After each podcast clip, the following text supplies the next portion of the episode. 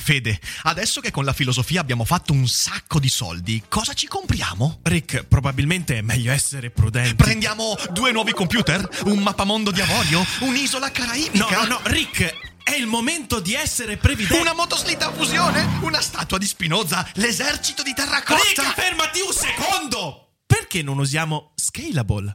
Scalable è l'app perfetta per chi vuol conoscere il mondo degli investimenti. Attenzione, investimenti pensati col cervello, non scelte di pancia. Scalable ti mette a disposizione gli strumenti essenziali per costruire una cultura del risparmio, ETF, piani di accumulo, accantonamenti a lungo termine per pensare oggi a quel che potrai fare domani. Scalable è un servizio sicuro e regolamentato con oltre 600.000 clienti e che ti aiuta a comprendere come funziona la finanza usando la testa. E sai qual è il bello? Con Scalable puoi iniziare a investire con solo un euro. Trovi tutti i dettagli in descrizione. Quindi, niente motoslitta fusione? Tra qualche anno, Rick, quando Scalable ci avrà aiutato a far crescere i nostri risparmi. Ok. Allora, quest'oggi Michele, Michele, Michele, mm-hmm. facciamo una roba complicata. Oggi facciamo una cosa complicata. Come annunciato anche agli utenti in precogitata, oggi cerchiamo di ragionare un po' a mente e cuore aperto sulla questione israelo-palestinese, eh, cercando anche in parte di combattere quella, eh, quella tendenza che sinceramente è veramente de- deteriore per l'informazione e per la comprensione, comprensione di certi avvenimenti, di prendere le parti anche se uno magari non ha mai approfondito la questione. Cosa, cosa ne dici? Proviamo a farlo? Proviamo, proviamo, sì, cercando di dire poche cose su quello che accade, eh, perché c'è poco da dire, i fatti parlano da soli, mm. e poi magari possiamo fare delle considerazioni politiche alla fine su, certo. alla luce di quello che riusciamo a concordare come rilevante, se ci sia o non ci sia nelle carte o nella, nella, nella situazione politica mondiale una possibilità di ridurre queste folli violenze. Ma cosa che dubito, lo dico subito, però insomma.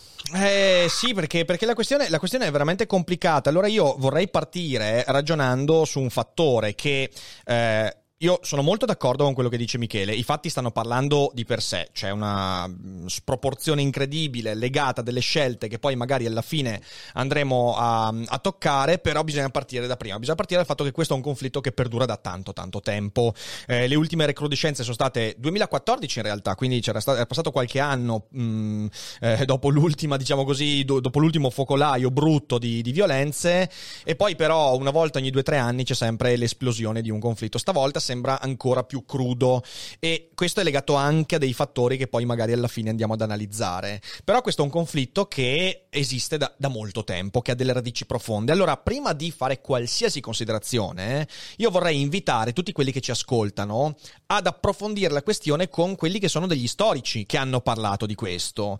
Ovviamente quando si va a toccare un punto come quello di questo conflitto in particolare, trovare dei libri che riescano, per quanto possibile, perché poi è anche molto difficile eh, farlo, a guardare all'evento eh, con distacco, subspecie eternitatis, come si suol dire in questi casi, è un po' complicato, però ce ne sono. E allora io vorrei darvi subito i libri su cui io più recentemente, perché questa è, un, è comunque una vicenda su cui io eh, mi sono spesso interessato, non ne ho mai parlato e oggi forse è una delle prime volte che lo faccio organicamente, però ci sono dei libri che per me sono stati molto utili e che sono abbastanza distaccati stati.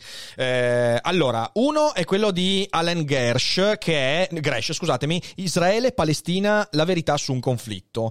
È un testo, secondo me, molto ben mh, impostato proprio sul tentativo di dire ok, questi sono tutti i presupposti senza i quali rischi di non riuscire a capire nulla di quello che succede e quindi ve lo consiglio, è uno dei migliori. Il secondo è il testo di Vercelli che io consigliai ancora qualche tempo fa durante un preferiti del mese, eh, che secondo me è molto molto completo ed è storia del conflitto israelo-palestinese. Eh, dal mio punto di vista è il testo più divulgativo eh, e, e, più chiaro per, di nuovo, andare a capire come si è arrivati a un certo punto. E poi c'è quello di Gelvin che è il conflitto israelo-palestinese, eh, che è molto utile perché secondo me è quello che va più in là nel nel tempo. Infatti, a differenza di quello di Vercelli, che comunque parte da, dal passato remoto e soprattutto quello di Gresh, cerca di andare a guardare proprio a quello che avveniva anche a metà dell'Ottocento, quindi la ricostruzione è molto molto vasta. Questi sono tre testi che secondo me, almeno nella mia formazione, per capire quello che sta succedendo, sono assolutamente imprescindibili. Eh, se vuoi, Michele, dare qualche consiglio tu e poi passiamo a ragionare su, su, anche storicamente su quello che stiamo vedendo adesso. Sì, io, io, ho due fasi nella mia storia di relazioni col problema. Quella vecchia di quando ero in Italia da giovane, anche per relazioni veneziane, eh, va detto, sia appunto con questi amici veneziani della comunità ebraica, tutti molto di sinistra, però tutti molto divisi, uh, e, e, con, al- con, una serie di persone alla, che studiavano architettura invece erano palestinesi. Allora, uh, i due libri, e, e, e poi c'è quella americana a un certo punto uh, in cui ho cercato di leggere della letteratura più recente.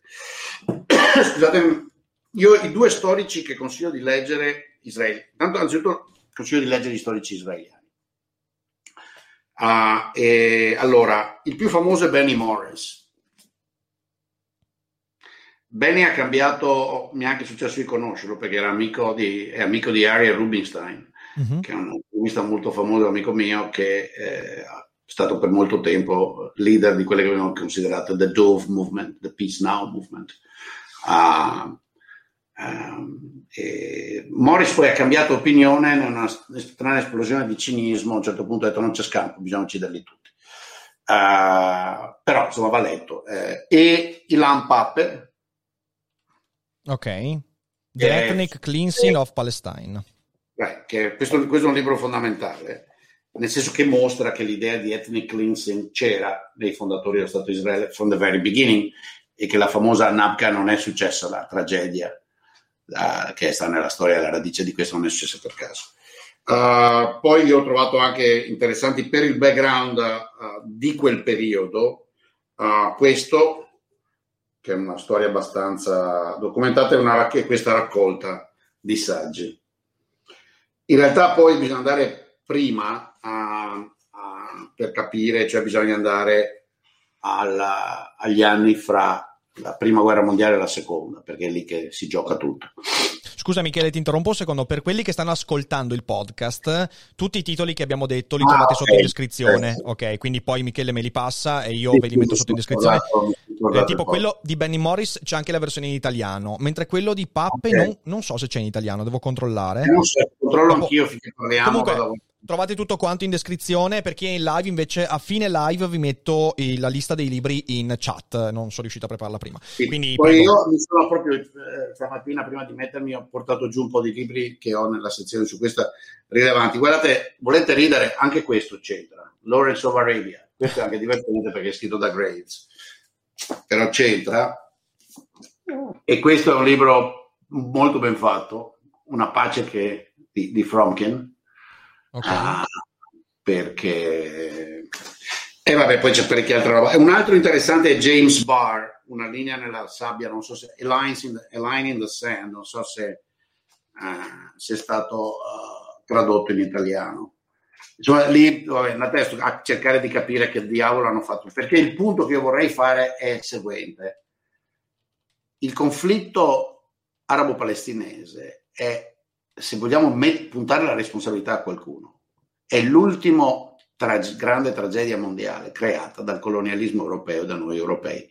Italiani inclusi, anche se questa volta con un ruolo secondario perché avendo perso la guerra noi siamo parte, come dire, della motivazione, avendo perseguitato gli ebrei più di altri. Noi, in quanto italiani, eh, cioè non io o certo, o certo.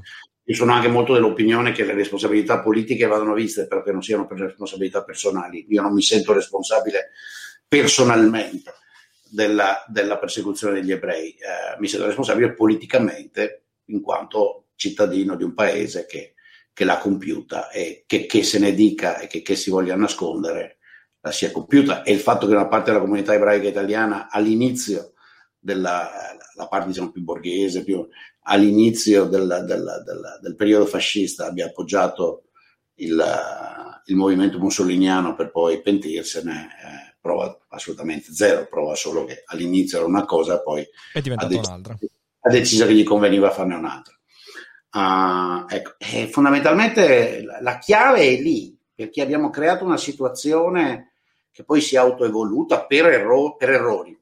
Guardate, queste robe qua, con la parola errore, colpa, io faccio fatica a utilizzare questa roba qua, perché entrambe le parti si sono comportate in modo semi-razionale di volta in volta. Poco, uh, come dire, poco generoso, okay? Mm-hmm. poco saggio, poco lungimirante, ma in maniera molto coerente con, uh, con, i fatti sul terreno e per capire la dimensione emozionale. Mi è venuto in mente proprio ieri sera, ci pensavo un attimo, e avevo degli studenti che non conoscevano, che non conoscono la cosa, sia per l'età, sia perché due erano coreani, uh-huh.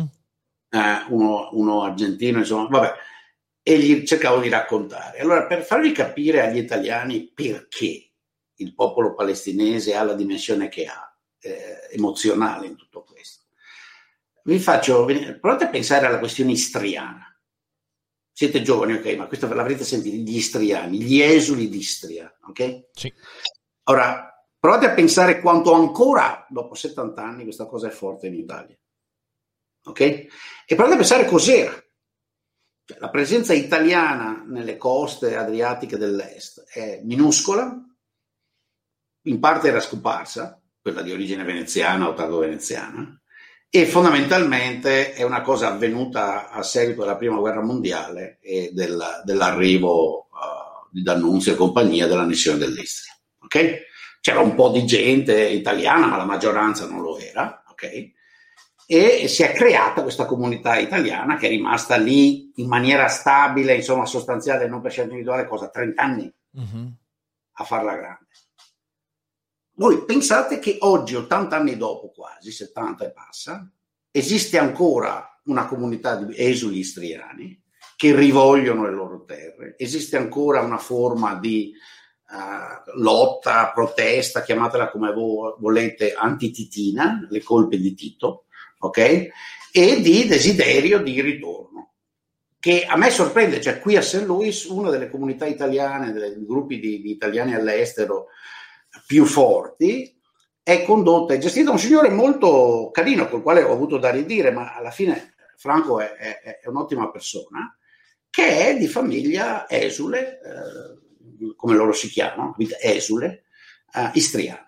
Bene, questo dovrebbe darvi la misura, adesso pensate a quella roba lì, moltiplicatela per un milione circa, erano 800 mila subito, no? Perché in, in, pochi giorni sono creati 800 mila euro lì, uh, e metteteci non 20 anni di occupazione del territorio armata sulla base di, di, di, un, di una nazione straniera che si riprende un pezzo, no? Uh, ma di una stanzialità più o meno spontanea, perché alla fine c'era l'impero ottomano sopra, uh-huh. che durava secoli e secoli e secoli. E quindi capirete eh, di cosa stiamo discutendo.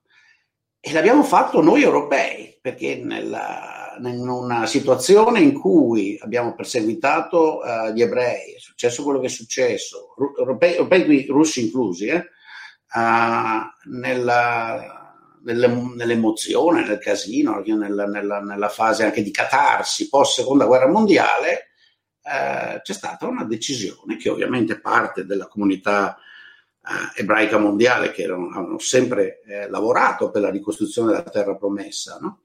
Eh, hanno ovviamente utilizzato, non era una soluzione ovvia che dovesse avvenire in quella forma, c'è stata cecità uh, dei, dei, leader arabi del tempo, ovviamente, di fronte a questo. C'è una serie di cose che adesso stare qui a descriverle non sono capace, per il tempo a disposizione rischio di dire cretinate, per quello l'invito di, di, di, di Rick è fondamentale. Occorre leggersi uh, i testi, eh, certo. perché c'è, c'è, un complesso di azioni Sai, su questo, ah. punto, su questo, punto, che tu hai appena fatto emergere, eh, a me viene in mente un, un, aspetto. Ora, se il claim da parte dei popoli che poi si sono costituiti in Israele, quindi di avere una propria terra, che si è rafforzato enormemente in realtà ancora prima della, di, di, di, quella è stata la Shoah, in realtà era comunque da inizio Novecento che questa domanda di trovare una terra, un territorio si era fatta molto molto forte e di nuovo se leggete soprattutto il libro di, di Gelvin questa cosa viene raccontata perfettamente nelle relazioni con le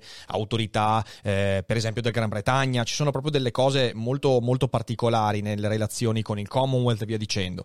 Eh, se questo claim da parte degli israeliani che, che, sarebbero diventati, scusatemi, israeliani, del popolo israeliano, degli ebrei, eh, aveva una ragione d'esistere, eh? perché poi, questa è una cosa importante, ognuno di noi deve decidere in cuor proprio, e lì veramente hai a che fare, ha a che fare con la tua coscienza, è questa questione, la questione aperta con l'ebreo errante, con questa mitologia del popolo ebraico eh, disperso nel mondo, è questa richiesta di avere una terra, secondo te, secondo la tua coscienza, legittima, credibile? Perché lì anche è una questione molto, molto, cioè una questione veramente che ha a che fare con la coscienza di ognuno di noi. Eh, e questo io non so dare una risposta, io ho la mia risposta, ma non è la risposta giusta. Ognuno di noi deve trovare quella risposta. Eh, fatto sta che una volta capita questa, eh, questa, questa necessità, aggravata o perlomeno resa quasi inevitabile, non più rimandabile dalla Shoah. Qual era il luogo della Terra dove poteva esserci una certa decisione? Beh, quel luogo è legato non solo al fatto che la Terra promessa era lì, Gerusalemme, ma anche al fatto che, come ha detto giustamente Michele, eh, lì c'era prima l'impero ottomano e la, costru- la costruzione politica in quella zona veramente non c'era. Voi andate a guardare le carte, andate a guardare com'era la situazione politica. Lì veramente c'era, era una terra di nessuno, che in realtà era l'unica zona del pianeta dove si poteva dire ok, facciamo questa cosa. E rafforzata dal fatto che comunque queste persone l'avevano già individuata molti decenni prima, se non addirittura secoli prima. Quindi ecco, bisogna dirlo questo, la terra in cui Israele va a costituirsi è una terra in cui non esiste un corpo politico unitario. A quello si è si è, si è, aggiunta la miopia delle, delle, delle, Ma questo secondo, per esempio, se tu vai a leggere il libro di, uh, di Gelvin, questo, insomma, cioè, non, non, non, non, c'era una nazione così come la, noi la andiamo a, a definire. Era un protettorato coloniale, un mandato coloniale britannico, per forza non c'era, c'era un'occupazione coloniale. Certo, prima c'era un'occupazione coloniale. No, no, non prima, durante. Ok, sì. Perchiamo, non so, questo libro che adesso andrò a leggere sembra un falso non è vero che non era di nessuno. No, aspetta, devo solo, guarda, devo solo guardare. Che... Sì, sì, sì, sì, sì, no, infatti. Qual è infatti. la teoria di questo? Com'è che si chiama sto qua? No, no, ma guarda, no, non prenderla come teoria, sono io che sto dicendo una cazzata, tranquillo, tranquillo. Sto guardando l'anno, in realtà ho fatto confusione io. Vai, vai. Beh, comunque mi ha incuriosito lo stesso. Sì, sì, ma no, il libro, no, il libro, legge, il libro leggetelo, ma ci mancherebbe, ma ci mancherebbe. Chi è che è? È Gelvin, eh, il conflitto israelo-palestinese. Suppongo che sia Galvin, eh, lo, spelling, se faccio lo spelling all'italiana. Comunque, vai, vai, prego. Io, io quello che devo no, dire. Il punto è che eh, sì, c'era una situazione. Eh... Cioè, era l'unica situazione in cui veramente. Non è che la terra fosse di nessuno. La storia del conflitto israele No, è Claudio Vercelli. Ah, Gelvin Arlorio. Ok, il conflitto israele-palestinese è in audio. Ok, no, non lo conosco, lo leggerò. Eh, allora, la terra era di qualcuno nel senso che eh, c'era della gente che viveva, sia chiaro, il, la, la, popolazione araba che viveva lì, che usciva dal, dal, mondo ottomano, non era esattamente che avesse un'organizzazione politico-sociale che corrispondeva ai crismi nostri, dei paesi europei anche del tempo, no? con organizzazioni certo. state di un certo tipo o con, se volete, qualche forma di liberal democrazia. Erano organizzazioni semitribali, eccetera. Dopodiché la terra apparteneva a qualcuno, so che c'era della gente che la coltivava, tant'è che hanno dovuto espellere sul botto 700.000 persone, che per il tempo erano parecchie, tenuto conto che gli iniziali settler, eh, l'iniziale gruppo di, di israeliani sono 300.000 persone poi ne arrivano nel giro di pochissimo tempo 800.000 da fuori, però i primi sono 300.000, quindi questi sono i rapporti nel 48-49. Uh, ah, quindi stiamo parlando di questi numeri, uh-huh. ok? Uh, e c'era un, un, mandato, credo lo chiamavano un mandato, che il Regno Unito aveva, aveva ottenuto uh, durante la seconda. Questo non mi ricordo l'inizio dell'anno del mandato, quindi sto, io rischio qua di dire una bugia a, se durante la seconda guerra mondiale o addirittura prima. Ma stai parlando degli e... accordi di Balfour per caso? Quello del 17, la spartizione dell'impero no, ottomano? C'è una spartizione, ci sono vari stadi, no? c'è una sì. spartizione, quello che è quello che documenta Barr, no? Uh, dei, due, dei, due, personaggi, il francese e l'inglese, che non mi ricordo mai, mi ricordo le iniziali, uno comincia per P e l'altro comincia per S, ma non mi ricordo mai come si chiamano, uh, che praticamente si spartiscono quel pezzo di a, a, di, di impero uh, tirando queste, queste linee no, nella sabbia. Voi guardate i confini di Iraq, Giordania, eh, sono quadrati. Sì, sì. Quadrati. Uh, ok. E dopodiché eh, ci sono queste varie tribù che, che si creano e a un certo punto c'è una parte che non appartiene praticamente a nessuno, ok? Uh-huh. E che c'è eh, il mandato che viene assegnato di governarlo esatto. a, agli inglesi. E sto cercando di... Sì, probabilmente questo accade ben prima, questo accade dopo la seconda guerra mondiale, negli anni 20, forse addirittura... Prima, dopo la prima guerra mondiale, sì, credo sia l'inizio sì, degli anni 20. Inizio degli anni 20. La bocca ha detto quello che il cervello non voleva dire. E, e quindi il controllo militare amministrativo è quello inglese e la chiave di volta è la decisione inglese di dire ok, andiamo lì. Se volete, eh, quelli che ovviamente giocano un ruolo principale sono gli inglesi e i francesi un po' a ruota. Gli americani hanno una posizione ambigua, indecisa, come sapete Wilson, tutto il resto, ma dopo la fine della seconda guerra mondiale ah, anche gli americani si associano a questa, a questa idea. E, e comunque è un'idea gestita uh, dalla, dalla, dalla, dalle ex potenze coloniali. Ora, sì, sì, infatti, infatti su questo... Non lo so, non lo so, il, la, la, il punto di vista ebraico è perfettamente comprensibile. Il movimento sionista di ritorno alla terra esisteva, come ha detto giustamente eh, Rick, da prima, dalla fine dell'Ottocento, ed è figlio della di fatto prosecuzione, persecuzione dell'ebraismo in terre europee. Certo. No? Uh, e lì ti fermi, e lì ti fermi perché, perché vedi il conflitto irrisolvibile. Nel 17 ci sono gli accordi di Balfour che, in cui la Gran Bretagna promette di fatto la, la, la costituzione di, un, uh, di, di, uno Stato israeliano in terra palestinese, quindi era già stata comunque eh, pensata quella zona.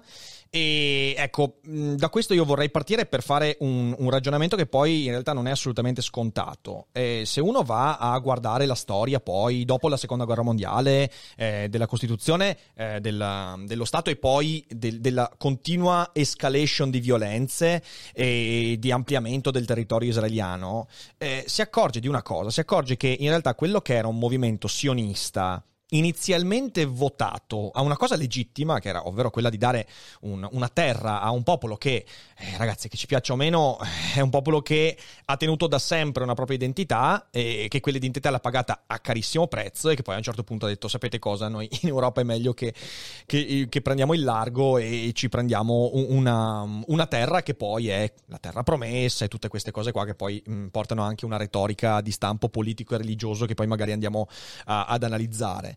Ecco, quel sionismo che inizialmente era, mh, mm, ribadisco, legittimo, secondo me comprensibile. Io in cuor mio, in coscienza mia, e ribadisco, questa è una risposta che ogni, ognuno di noi deve dare in coscienza, credo che la richiesta del popolo eh, ebraico di avere una propria terra, un proprio Stato, visto come sono andati gli ultimi secoli de, della loro erranza europea occidentale, credo che fosse più che legittima. Quel sionismo poi si è tramutato, e oggi lo vediamo, insomma, negli ultimi avvenimenti, in quello che che è di fatto un nazionalismo molto molto crudo, molto molto molto pesante.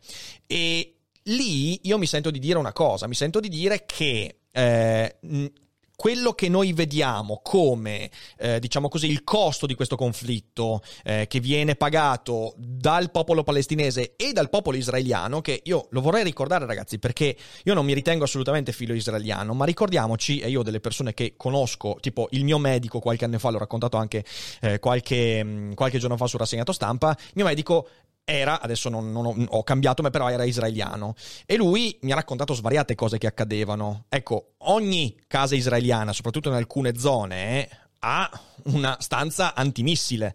Ti trovi adesso in alcuni momenti del, dell'anno, soprattutto quando ci sono que- queste, queste escalation, a dover vivere magari quattro ore al giorno dentro quelle stanze quando ci sono. Quindi non crediate che essere in quello stato sia rose e fiori e mentre essere dall'altra parte sia. Questo per dire una cosa, per dire, anzi due cose. La prima è che veramente è difficile mettersi di fronte a questo avvenimento con un atteggiamento da il bene contro il male, i buoni contro i cattivi. E lo so che sembra scontato da dire, però io leggendo i giornali in questi giorni mi trovo di fronte a questa evidenza, cioè nel senso ognuno prende parte e sulla base di però non si sa bene che cosa. In secondo luogo, quello che sta avvenendo in questi giorni e che è avvenuto anche nel 2014, anche con Piombo Fuso, con tutte le operazioni, in realtà avviene sempre quando le elite politiche, dall'una e dall'altra parte, si trovano ad avere dei momenti di crisi. Perché quello che sta succedendo in questi giorni non è un caso che sia avvenuto quando, da un lato, le elezioni in Israele non hanno espresso una maggioranza netta e quindi Netanyahu si trova, si trova politicamente abbastanza ne- nella merda, perché so- addirittura il suo partito si trova a dire: Ma sapete che forse Bibi più, è meglio. Più. Grazie no, a questo, eh, grazie, eh, certo, grazie a questo no. E infatti ribadisco, è prima Questa di... volta è una di quelle volte in cui, ma non c'è neanche tanto complotto, è palese. È abbastanza palese. Dall'altra anche parte... Ricordiamoci da cosa nasce questo casino, ecco, anche su quello vale la pena di riflettere un attimo. Da sì. cosa nasce episodicamente, le ragioni storiche sono quelle. Episodicamente da cosa nasce? Dalle riots. Cioè ci sono no. state delle da, da... Nasce da delle sentenze di tribunali israeliani. Eh beh, giusta, cioè, sì, le riots sono legate alle sentenze che hanno otto famiglie, mi sembra, otto famiglie palestinesi che sono, stato, sono state spostate, sono state di fatto... Spostate, gli hanno tolto la casa. Certo. Chiamare le cose con il loro nome. L'ethnic sì, cleansing sì. è in corso. Sì, sì, certo. Hanno deciso sulla base di affermazioni completamente da da. Ok, cioè siccome una volta forse questo apparteneva, eh, ti togli dai coglioni, questa non è più casa tua, hanno deciso che li andavano cacciati a casa loro. Siccome questa cosa avviene nella West Bank e in Gerusalemme Est quotidianamente in un certo senso, il processo goccia a goccia stavolta ha prodotto uh, reazioni. Che reazioni ci sono sempre, specialmente sulla spianata, eccetera, eccetera. La polizia israeliana per caso ha reagito molto pesantemente, il resto è venuto, come dire, di logica conseguenza. Qualcuno sì. però dovrebbe riflettere se è il caso uh, di continuare, se è il caso di... non lo so, cioè voglio dire, è così. C'è, una, c'è un aspetto Oggi la nazione israeliana uh, intende uh, risolvere lentamente, lentamente però il problema palestinese cioè, è abbastanza banale, sono fuori anche ieri sera guardando i numeri, cioè, l'economia israeliana è super fiorente, Israele è un pezzo di occidente avanzato, di California quasi, messo lì uh-huh. uh, che però ha un grandissimo utilizzo dei 2 milioni e passa di morti di fame rinchiusi in lager a Gaza, i quali per andare a guadagnare un tozzo di pane vanno a pulire eh, i cessi eh, israeliani per due lire tutti i giorni. Eh, questo c'è poco da fare, quella è forza lavoro a buon mercato tenuta in galera eh, e a disposizione. Quindi cacciarli tutti non serve mano a mano, però dei, dalle zone buone li cacciamo. Mi sembra che la, la, la dinamica sia non è più una niente a che fare, è una dinamica sociale più che politica. È vero, è vero. Però le, io su questo... le, le, colline belle della West Bank una alla volta ce le prendiamo. Ah, c'è sempre qualche gruppo che guarda caso fa l'insediamento illegale, tanto poi in stile italiano lo regolarizziamo e mandiamo l'esercito a proteggerli. Ah, le case buone de, di Gerusalemme ce le prendiamo e la forza lavoro a buon mercato basta tenerla lì. Se ogni tanto rompe cazzo, gli buttiamo giù i palazzi e, e, and- e avanti andare. Questa oggi è la dinamica sociale, indipendente dalla, dalla politica, ma questa è la dinamica sociale. Sì, allora, mettiamola così però, cioè c'è un aspetto che in questi, giorni, in questi giorni mi ha fatto molto riflettere, il fatto che ci sia stata questa sentenza, le riots a Gerusalemme e nell'arco di neanche due giorni sia partito un attacco con 1500 razzi in meno di 48 ore, mm. mi fa dire che Così come Netanyahu ha avuto un vantaggio da questo che è successo, è evidente che è legato a doppio filo, allo stesso modo, dall'altra parte c'è una compagine politica che è quella di Hamas, che allo stesso modo non aspettava nient'altro che questo. Ora, c'è, lo so e che. Hamas, anche perché cosa vuoi che ci sia? Sai quanto, sai quanto, mi sta sulle balle Gad Lerner, vero? Però Gad Lerner questa settimana ha scritto un editoriale sul fatto che io ho, eh, ho, pienamente, ho, pienamente, condiviso. Lui ha detto attenzione, perché in realtà qui ci troviamo di fronte a due forze politiche in crisi, da una, da una parte Netanyahu, dall'altra... Eh, eh, prego, prego, scusa dall'altra abbiamo la, la, la, le, elite, le, elite, politiche palestinesi che peraltro hanno visto rimandate le loro elezioni, quindi hanno perso ulteriore credibilità e t- tante cose, che in realtà non aspettavano nient'altro che questo. Ed è la terza volta, perché anche nel 2014 e nel 2012 era chiaro che c'è stata la goccia che ha fatto traboccare il vaso e guarda caso, tutti dall'una e dall'altra parte erano pronti a fare quello che dovevano fare. Chi è che ne paga le conseguenze? La gente in mezzo. La gente in mezzo ovviamente poi dall'altra parte tu hai uno squilibrio incredibile perché la forza militare israeliana è schiacciante e hanno l'Iron Dome. E qui sull'Iron Dome voglio dire una cosa. Io in questi giorni leggo dei, degli intellettuali fondamentalmente dire fra le righe, ho letto anche sull'internazionale alcune cose che proprio mi hanno fatto eh, dire ma cosa sta succedendo? Cioè che fondamentalmente ragionano come se tipo l'Iron Dome non dovesse esistere. Cioè, ma l'Iron Dome, ragazzi, è, è un sistema che, che, che, che, non può non esistere per come è costituito il confine fra Palestina e Israele. Ma vabbè, quello è un altro discorso. Eh, la sproporzione c'è perché tecnologicamente Israele è molto avanzato, eh, però dall'altra parte io mi rendo conto anche del fatto che, eh, perché lo ribadisco, ho sentito anche testimonianze dirette di questo. Eh, è una merda vivere in quella situazione. Dall'una e dall'altra parte, gli unici che stanno traendo un vantaggio da questo sono veramente, da un lato, i nazionalisti sionisti, quindi Netanyahu e via dicendo, e dall'altro lato quelli che portano avanti una retorica anti-israeliana che spesso cade anche, e mi dispiace dirlo, ma spesso cade anche in un antisemitismo che a me sinceramente non, non, non, non riesco a digerire. Eh, ecco, prego, prego. I dare to disagree. Lerner ci conferma l'ipocrita che è sempre stato, ma d'altra parte non mi sorprende. Beh, però come fai, come fai, a, come fai a, a, non dire che... come fai a non ammettere che... È eh... falso, perché è falso. Ma beh, vediamo in che fatti. senso? Nel seguente senso. Vai.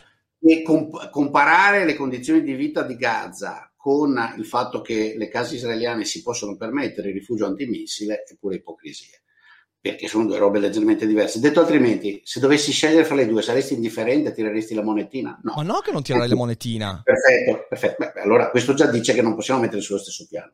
Secondo luogo, Hamas, Hamas, è il prodotto di un lato, da un lato le politiche eh, interne, le dinamiche interne al, al mondo arabo, alla crescita dell'estremismo islamico, dall'altro dall'ovvio, dall'ovvio uh, uh, chiusura dei due milioni circa quanti sono che vivono in Gaza in, una, in un ghetto privo di speranza, cioè che Hamas abbia i missili e che Hamas sia il frutto della follia violenta, della disperazione, quello che vuoi tu, uh, non credo che l'abbiamo scoperto questa settimana. Il problema è sia Hamas che viene, eh, cioè la, la, la, distruzione della parte ragionevole del, del, del mondo politico palestinese, non è una cosa che così è arrivata dal cielo dagli arabi, la decisione che l'uccisione di Rabin e il fallimento della, dell'operazione che era l'unica che stava per avvenire, no?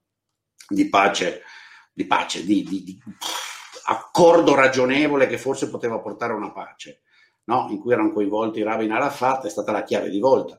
Quindi eh, fare finta che ci sia una situazione di equivalente, qui ci sono due parti politiche che giocano sui loro popoli, a me sembra uh, ipocrisia. Non è vero così.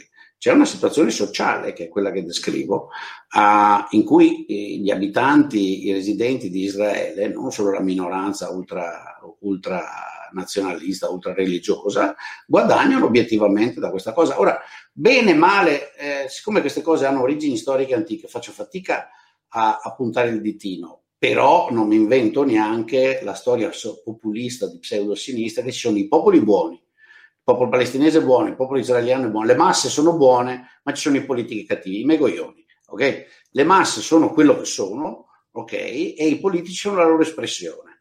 Eh, se Netanyahu governa, se dopo Sharon, se dopo l'arrivo del, dell'ebraismo russo la, l'asse politico israeliano si è spostato estremamente più a destra e in posizione molto più razzista, non è per caso, è perché l'ebraismo russo portava un certo punto di vista che era frutto delle persecuzioni subite in Russia, tra l'altro, tra l'altro per cui ci sono queste catene storiche che eh, non, finisce sempre ad Adamo ed Eva, però è così, cioè, l'ebraismo russo è arrivato dopo la caduta del muro, ha spostato radicalmente, socialmente, culturalmente, forse per sempre, non lo so, agli equilibri israeliani, tant'è che quel, quel centro-sinistra laburista, chiamalo come vuoi, che dominava, alla fine è sparito dalla scena politica. No, no, nelle ultime elezioni hanno rischiato addirittura di dover fare il governo con il, con, con, con il partito filo arabo.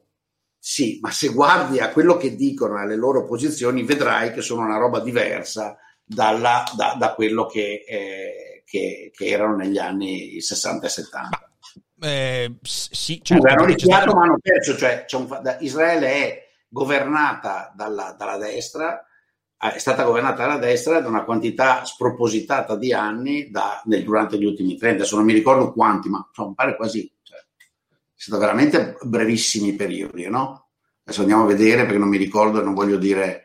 Quindi c'è stato uno spostamento obiettivo del, del, dell'asse politico-culturale israeliano. Guarda, Michele. In parallelo c'è stato uno spostamento obiettivo dell'asse politico-culturale palestinese, per cui una fetta grande del popolo palestinese sta con Hamas obiettivamente, vuole vendetta, cerca vendetta e non ragiona sulla, sulla, sulla solubilità. Uh, infatti, gli amici palestinesi che conosco qua sono scappati da quella situazione perché dicono io non ce la faccio più, io a me non voglio nessuna vendetta, voglio crescere, quindi lì non posso, in Israele non posso andare perché sono palestinese, in Gaza non è possibile, me ne vengo via. Certo.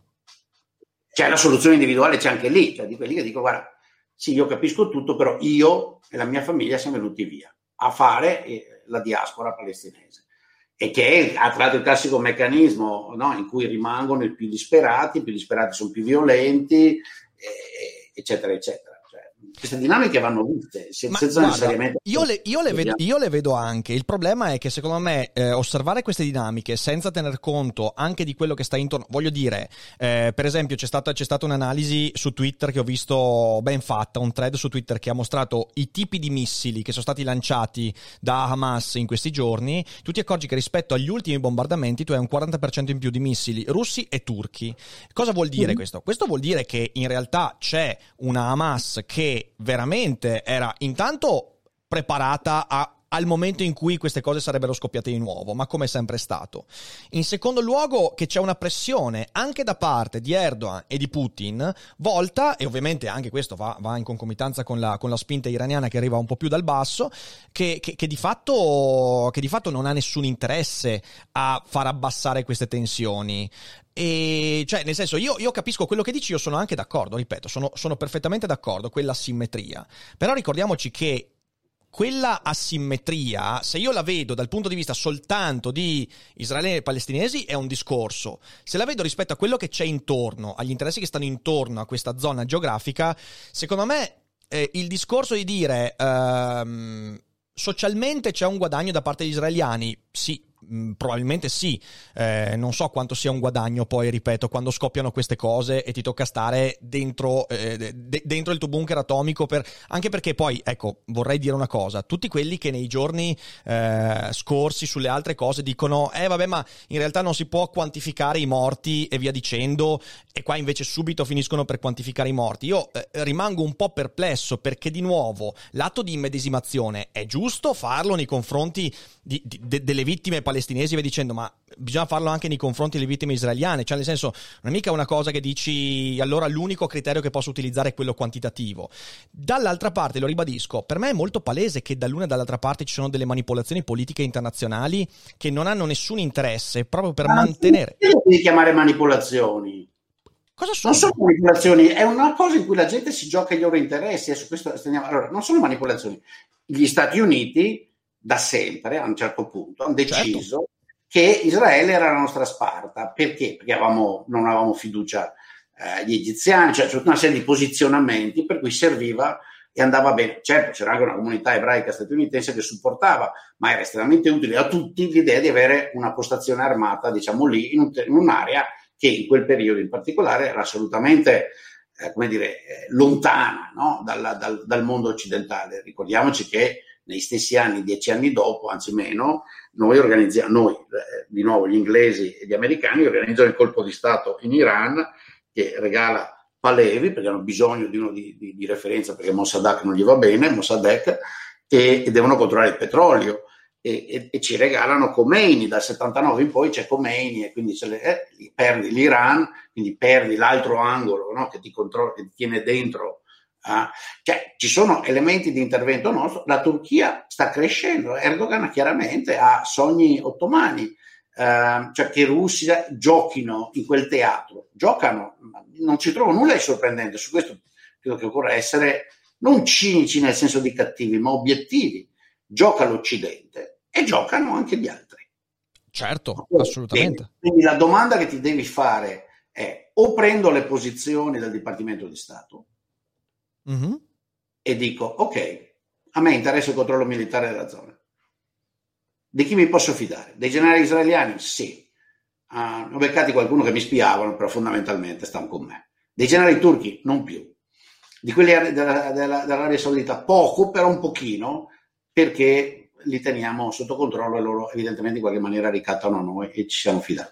C'è altro di cui possiamo fidarci? Mm, abbiamo provato con gli egiziani, non è andata particolarmente, non particolarmente bene. bene. In Iraq è un casino, non c'ho altra scelta. E quindi fai quello che fai. Sì. D'altra parte i generali russi e turchi faranno il loro ragionamento.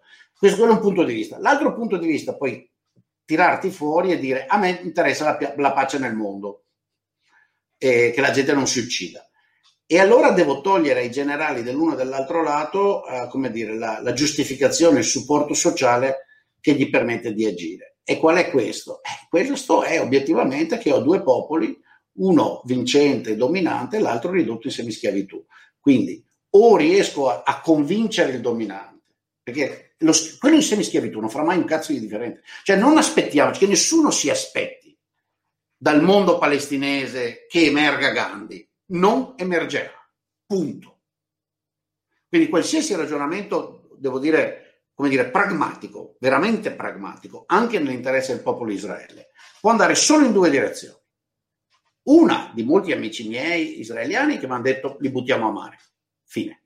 Finiamo l'ethnic cleansing. Sia chiaro, è palese, eh, ragazzi, cioè, non raccontiamoci bugie. C'è una fetta maggioritaria, tra dello spettro politico-sociale israeliano che ritiene che l'unica soluzione, che la ragione per cui Benny ha cambiato idea. Okay? Benny ha detto alla fine sono ebreo e sono israeliano e per me questo viene prima di tutto. Uh-huh. Siccome non vedo soluzione, mi dispiace. La storia è difficile, la storia è dura, la storia è anche scontro, amare e via, terra nostra. Ok? Mano a mano che si può, li si butta via. Mi dispiace per i loro figli, mi dispiace per le loro... Eh? Così è. E c'è un altro gruppo che dice no, noi siamo potenti, noi siamo ricchi, noi siamo più saggi, dobbiamo farli noi il gesto. Perché entrambe queste posizioni però si basano su un di realismo che condivido, di cui in Israele la, gli israeliani sono consapevoli. Dal mondo palestinese oggi, date le loro condizioni sociali, economiche, culturali, religiose, non verrà mai il gesto di pace. Non può venire, e questo bisogna accettare. Bene, faccio... io non sto dicendo una cosa razzista, non credo di stare a dire che i palestinesi sono biologicamente inferiori. No, no, ma no, assolutamente. Io ho capito. Dicendo, Guarda che il tuo discorso. Non che siccome sono musulmani sanno solo uccidere. Sto dicendo che, date quelle condizioni in cui vivono, io non mi aspetto da costoro altro che ribellione. Bene, perfetto. Allora ti, fa- ti faccio una domanda perché è, è, interessante quello che hai detto. Eh, sei sicuro? Cioè, nel senso, per come è costituito adesso e anche tenendo conto di, quel, di quegli equilibri extra eh, Israele e Palestina, ok? Quindi Turchia, Iran, Iraq, Arabia Saudita e via dicendo. Eh, se da Israele venisse quel Gandhi, ok? Quindi un, e, e, lo speriamo, un capo di Stato che dica, ok, questa è la soluzione, fermiamo quello che c'è e adesso cerchiamo di trovare una soluzione pacifica e magari proviamo anche a costituire lo Stato palestinese, che sarebbe sicuramente una, una cosa lungimirante. E secondo te, per come è costituito oggi la questione e la regione, si fermerebbero le violenze? Punto di domanda non, processi che hanno dietro letteralmente questo 100 anni a questo punto. No? Abbiamo giusto verificato che la, la, l'assegnazione del mandato e quindi Balfour ha, è, del 20, giusto? Quindi processi che hanno 100 anni. No, Balfour è del 17, 17. Sì, ma 20 è il mandato. Il mandato è del 20, sì, sì, sì. Eh, allora, la dichiarazione, no? perché Balfour era, era un politico, so, vabbè ragazzi andate a leggere, Balfour era un politico inglese, bla bla bla, tutta una roba, durante la guerra. Eh, non è che li risolvi dalla mattina alla sera, ed è per quello che è difficile. E non serve Gandhi, forse Gandhi non serve, servirebbe forse, boh, francamente non ho un esempio da proporti, serve una forza politica che dica, ok, vediamo un attimo, com'è che sgonfiamo sta roba qua. Sì. Uh, smettiamo di occupare, gli diamo terra, a qualcuno lo, lo, lo, lo, cittadinizziamo, gli diamo il vaccino, per esempio, non sarebbe una brutta idea, eh? Esatto. non sarebbe una cioè, quando scegli intenzionalmente di trattare i tuoi uh, residenti con due pesi e due misure su una questione sanitaria di quel livello lì, fai un gesto pesante, pesante pensa all'effetto di propaganda che potrebbe avere, ecco il vaccino anche per voi, mentre no, il vaccino voi vi, vi, vi ve lo sognate. Cioè, devi iniziare un processo, non, non, lo so dove possa andare il processo e non sono ottimista, non sono qua a fare l'ottimista, infatti è una tragedia di cui uh, sì, chi come noi riflette sull'uomo eh, c'è parecchio da imparare, c'è qualcosa di, di, di enorme, no? di biblico infatti eh, in tutto questo.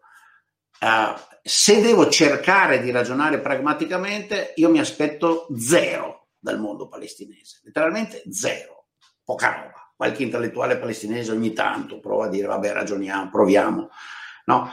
E d'altra parte tutte le armi, tutte le capacità ce le ha l'Occidente, ce le ha Israele. Cioè, l'Europa chiacchiera a vanvera. Cioè, l'Europa vuole fare qualcosa, ma cazzo investite per davvero in Gaza, nella, nella, nella West Bank eh, provate davvero di portare questa gente a livelli di, di, di, condizioni di vita accettabili che fare i tunnel e riempirsi di missili non gli sembri l'unica alternativa. Da, da loro non può venire nulla. E, e, ripeto, non è perché io abbia disprezzo ai palestinesi, ma perché obiettivamente da un popolo ridotto così non può venire nulla.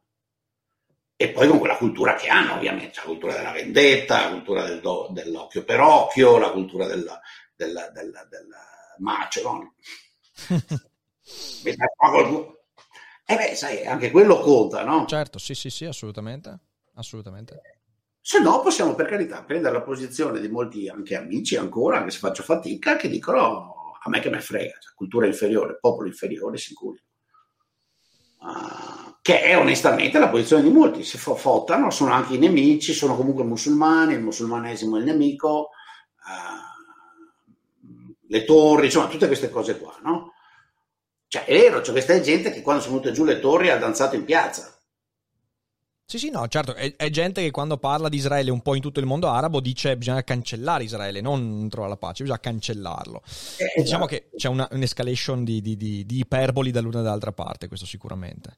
Ah, dal punto di vista, secondo me gli arabi usano delle iperboli molto più pesanti degli israeliani. Sì, sì, assolutamente. Da questo punto di vista sono della gente molto più pratica. Ho detto c'è un'astuzia, una, una forma di abilità loro, no? Certo. Hai visto questa cosa di annunciare lo sbarco da un lato a tutta Hamas che va dall'altro e loro bang! Che cosa c'è sei ieri o l'altro no, ieri? No, no, non so di cosa stai parlando.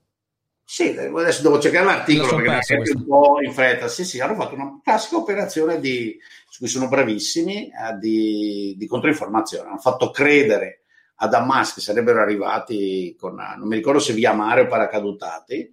Questi ci sono spostati uscendo allo scoperto, dicendo ci hanno individuato, ovviamente sanno dove sono, uh, uh, stanno arrivando, quindi spostiamoci uscendo allo scoperto uh, sono diventati visibili sulle camionette e gli aerei, boom, ah, okay. li, hanno, li, hanno, pizzicati. Uh, l'efficienza tecnologica e anche strategica della, di Israele è fuori misura, no? è una Sparta, c'è poco da fare, una Sparta, però voglio dire, uno può farsi entusiasmare da quella roba lì, identificarsi con quel punto di vista e dire delle cose. Lo capisco, io prendo, boh, non so, ho il punto di vista, se vuoi, illuso di uno che vuole la pace in terra. Vabbè, ragazzi, dico per dire, eh, uh, adesso, che dico, vabbè, ci sono questi 10 milioni, quanti sono in tutto 11 milioni di persone, potrebbero cercare di essere più cooperativi fra di loro. C'è un'opzione, mi sembra che l'unica opzione siano gesti israeliani.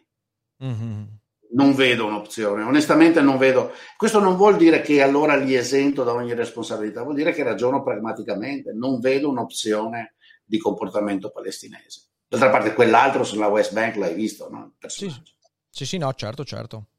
Eh... Vabbè. Cioè, in, confronto, in, confronto, a lui, ma, uh, come dire, De Luca e, e gli altri sono, sono, geni, sono santi. Sono strateghi, sì, sì, è vero, è vero. Statisti. Anche santi, cioè proprio... Anche santi. È vero, è vero, è vero. E eh, vabbè, insomma, beh, è, stata, è stato interessante chiacchierare, Michele, su questo. Sicuramente c'è, c'è un sacco, c'è, c'è, son, è veramente complicato, è veramente complicato. Però mi hai dato pane su cui riflettere, quindi grazie. La riflessione, secondo me, essenziale che dovremmo fare è che in realtà eh, il colonialismo ha, un, ha un'onda lunga.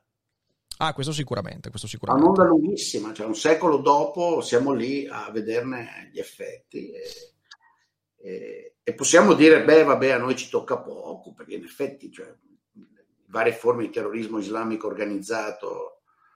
Cioè, alla fine i palestinesi hanno inventato il terrorismo islamico, sia chiaro, eh? Capiamo. Beh, prime, i, primi, i, primi, nuclei lì sono nati, sì, sì, certo. E, e anche lì, no, se tu ragioni storicamente, settembre nero da cosa nasce? Nasce dai giordani che dicono, vabbè, basta, eh? facciamo fuori i campi e questi reagiscono. Ehm, insomma, è, è, complessa la roba. Sono stati i Giordani a far fuori i campi. Mm, mm, mm, mm, va bene, va bene. Insomma, ci sarebbe tanto altro da dire, ma insomma, vi rimandiamo ai libri. Vi rimandiamo ai libri che abbiamo citato, che magari hanno degli approfondimenti anche eh, insomma, importanti per capire un po' qualche, qualche, fenomeno. Io, niente, Michele, ti ringrazio tanto per la chiacchierata che è stata. Io vorrei aggiungere, se qualcuno sì. vuole invece vedere posizioni più estreme, ce ne sono altre. Ci sono dei libri un po' illusi, ma Baccarini di Jimmy Carter, che è uno di quelli che ci ha provato seriamente. E poi su due campi molto diversi, io, a me hanno colpito questi due. E io l'ho letto quello di Dershowitz, però mi è sembrato, non so, non mi ha, non mi ha, a me è sembrato molto, mm, bah, no, non mi, non mi, ha convinto quello di Dershowitz, l'ho set- trovato molto retorico. Che, no, l'ho trovato molto retorico, però va bene. Eh sì, cioè, però hai capito, Dershowitz è una persona rilevante, un intellettuale, sapete chi è, no? Lui è un grande avvocato, giurista harvardiano, e il caso lui te lo fa, cioè lui sì, ti racconta retoricamente quella posizione che io ti ho illustrato, come dire, brutalmente, no? Sì, sì, amare, sì, sì, amare e che risolviamo la questione cavatevi dalle balle. E questa è l'altra, l'altra, no? Invece questo, questo qua è il lato opposto. Dove in Italia, uh, cioè, la, la, reazione di chi vive in Israele dice eh, fai, fai, fa, beh, facile fare l'ebreo buono in Australia, vieni qua. Uh, e lui dice sì, ma cioè, ci siete andati voi, io eh, insomma, è, sì, è sì, per sì, dire che hai, hai capito? Cioè, cioè, credo sia fuori di dubbio dove io emozionalmente sto. Però quando cerco di ragionare sulla cosa cerco di evitare l'aspetto emozionale. Pragmaticamente da, dai palestinesi non mi aspetto nulla. Cioè che non sto lì con la bandierina palestinese a dire che buoni i palestinesi. Non sono buoni. Certo. Okay? Ecco, lasciatemelo dire, cioè non li considero buoni. Non sono i buoni. Sono vittime, soffrono, sì, ma non sono i buoni ma non lo sono neanche gli israeliani. Gli israeliani però sono forti, ricchi, avanzati, educati, uh, e quindi c'è poco da fare. Sono certo, gli unici certo. che possono risolvere il problema, non c'è nessun altro. Certo, certo. Beh, poi ripeto, io questo lo voglio dire, la, in, questi, in, questi, giorni stiamo vedendo delle cose che, che fanno preoccupare molto perché la, la, l'abbattimento della torre di Al Jazeera e, mm, e altri, altri, media internazionali è, è, preoccupante. Poi dall'altra parte, ecco, qui vorrei aggiungere un tassello. Eh, da un lato Israele ha l'arma della superiorità tecnologica militare. Dall'altro lato, io lo ribadisco perché è importante, ricordiamoci che Hamas, le sue scorte di missili e via dicendo, li mette strategicamente vicino a zone di civili, che è una cosa sinceramente che mi fa dire di nuovo, ad Hamas non gliene frega un cazzo del popolo palestinese, meno che meno, gliene frega eventualmente che il popolo palestinese diventi un'arma retorica e, e purtroppo spesso, mm, spesso ne pagano le conseguenze i civili. Quindi la questione è molto molto complicata. Sicuramente non c'è una risposta definitiva, io però ringrazio Michele per sta chiacchierata che è stata divertentissima bellissima. No, ho detto, ho usato, ho usato, ho usato, ho usato, ho usato, proprio ho avuto un lapsus devastante. È stata tragicissima e interessantissima, volevo dire. Però mi è venuto sì. fuori divertentissimo. Ma va bene, ha divertito il cervello, il cervello si diverte anche. Aiuto.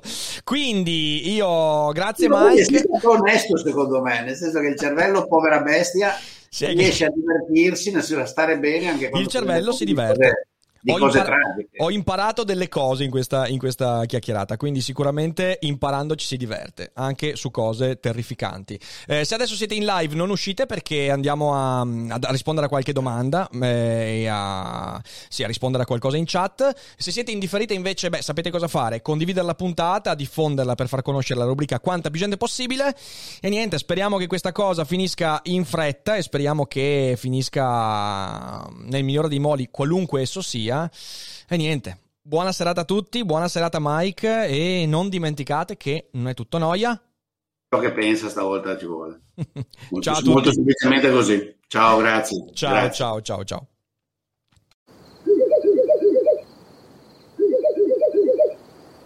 La libertà ti sta chiamando.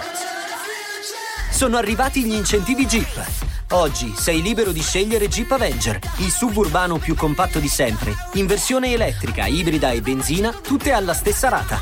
Gli incentivi Jeep ti aspettano. Corri in concessionaria, ora. Info su jeepofficial.it. Pronto?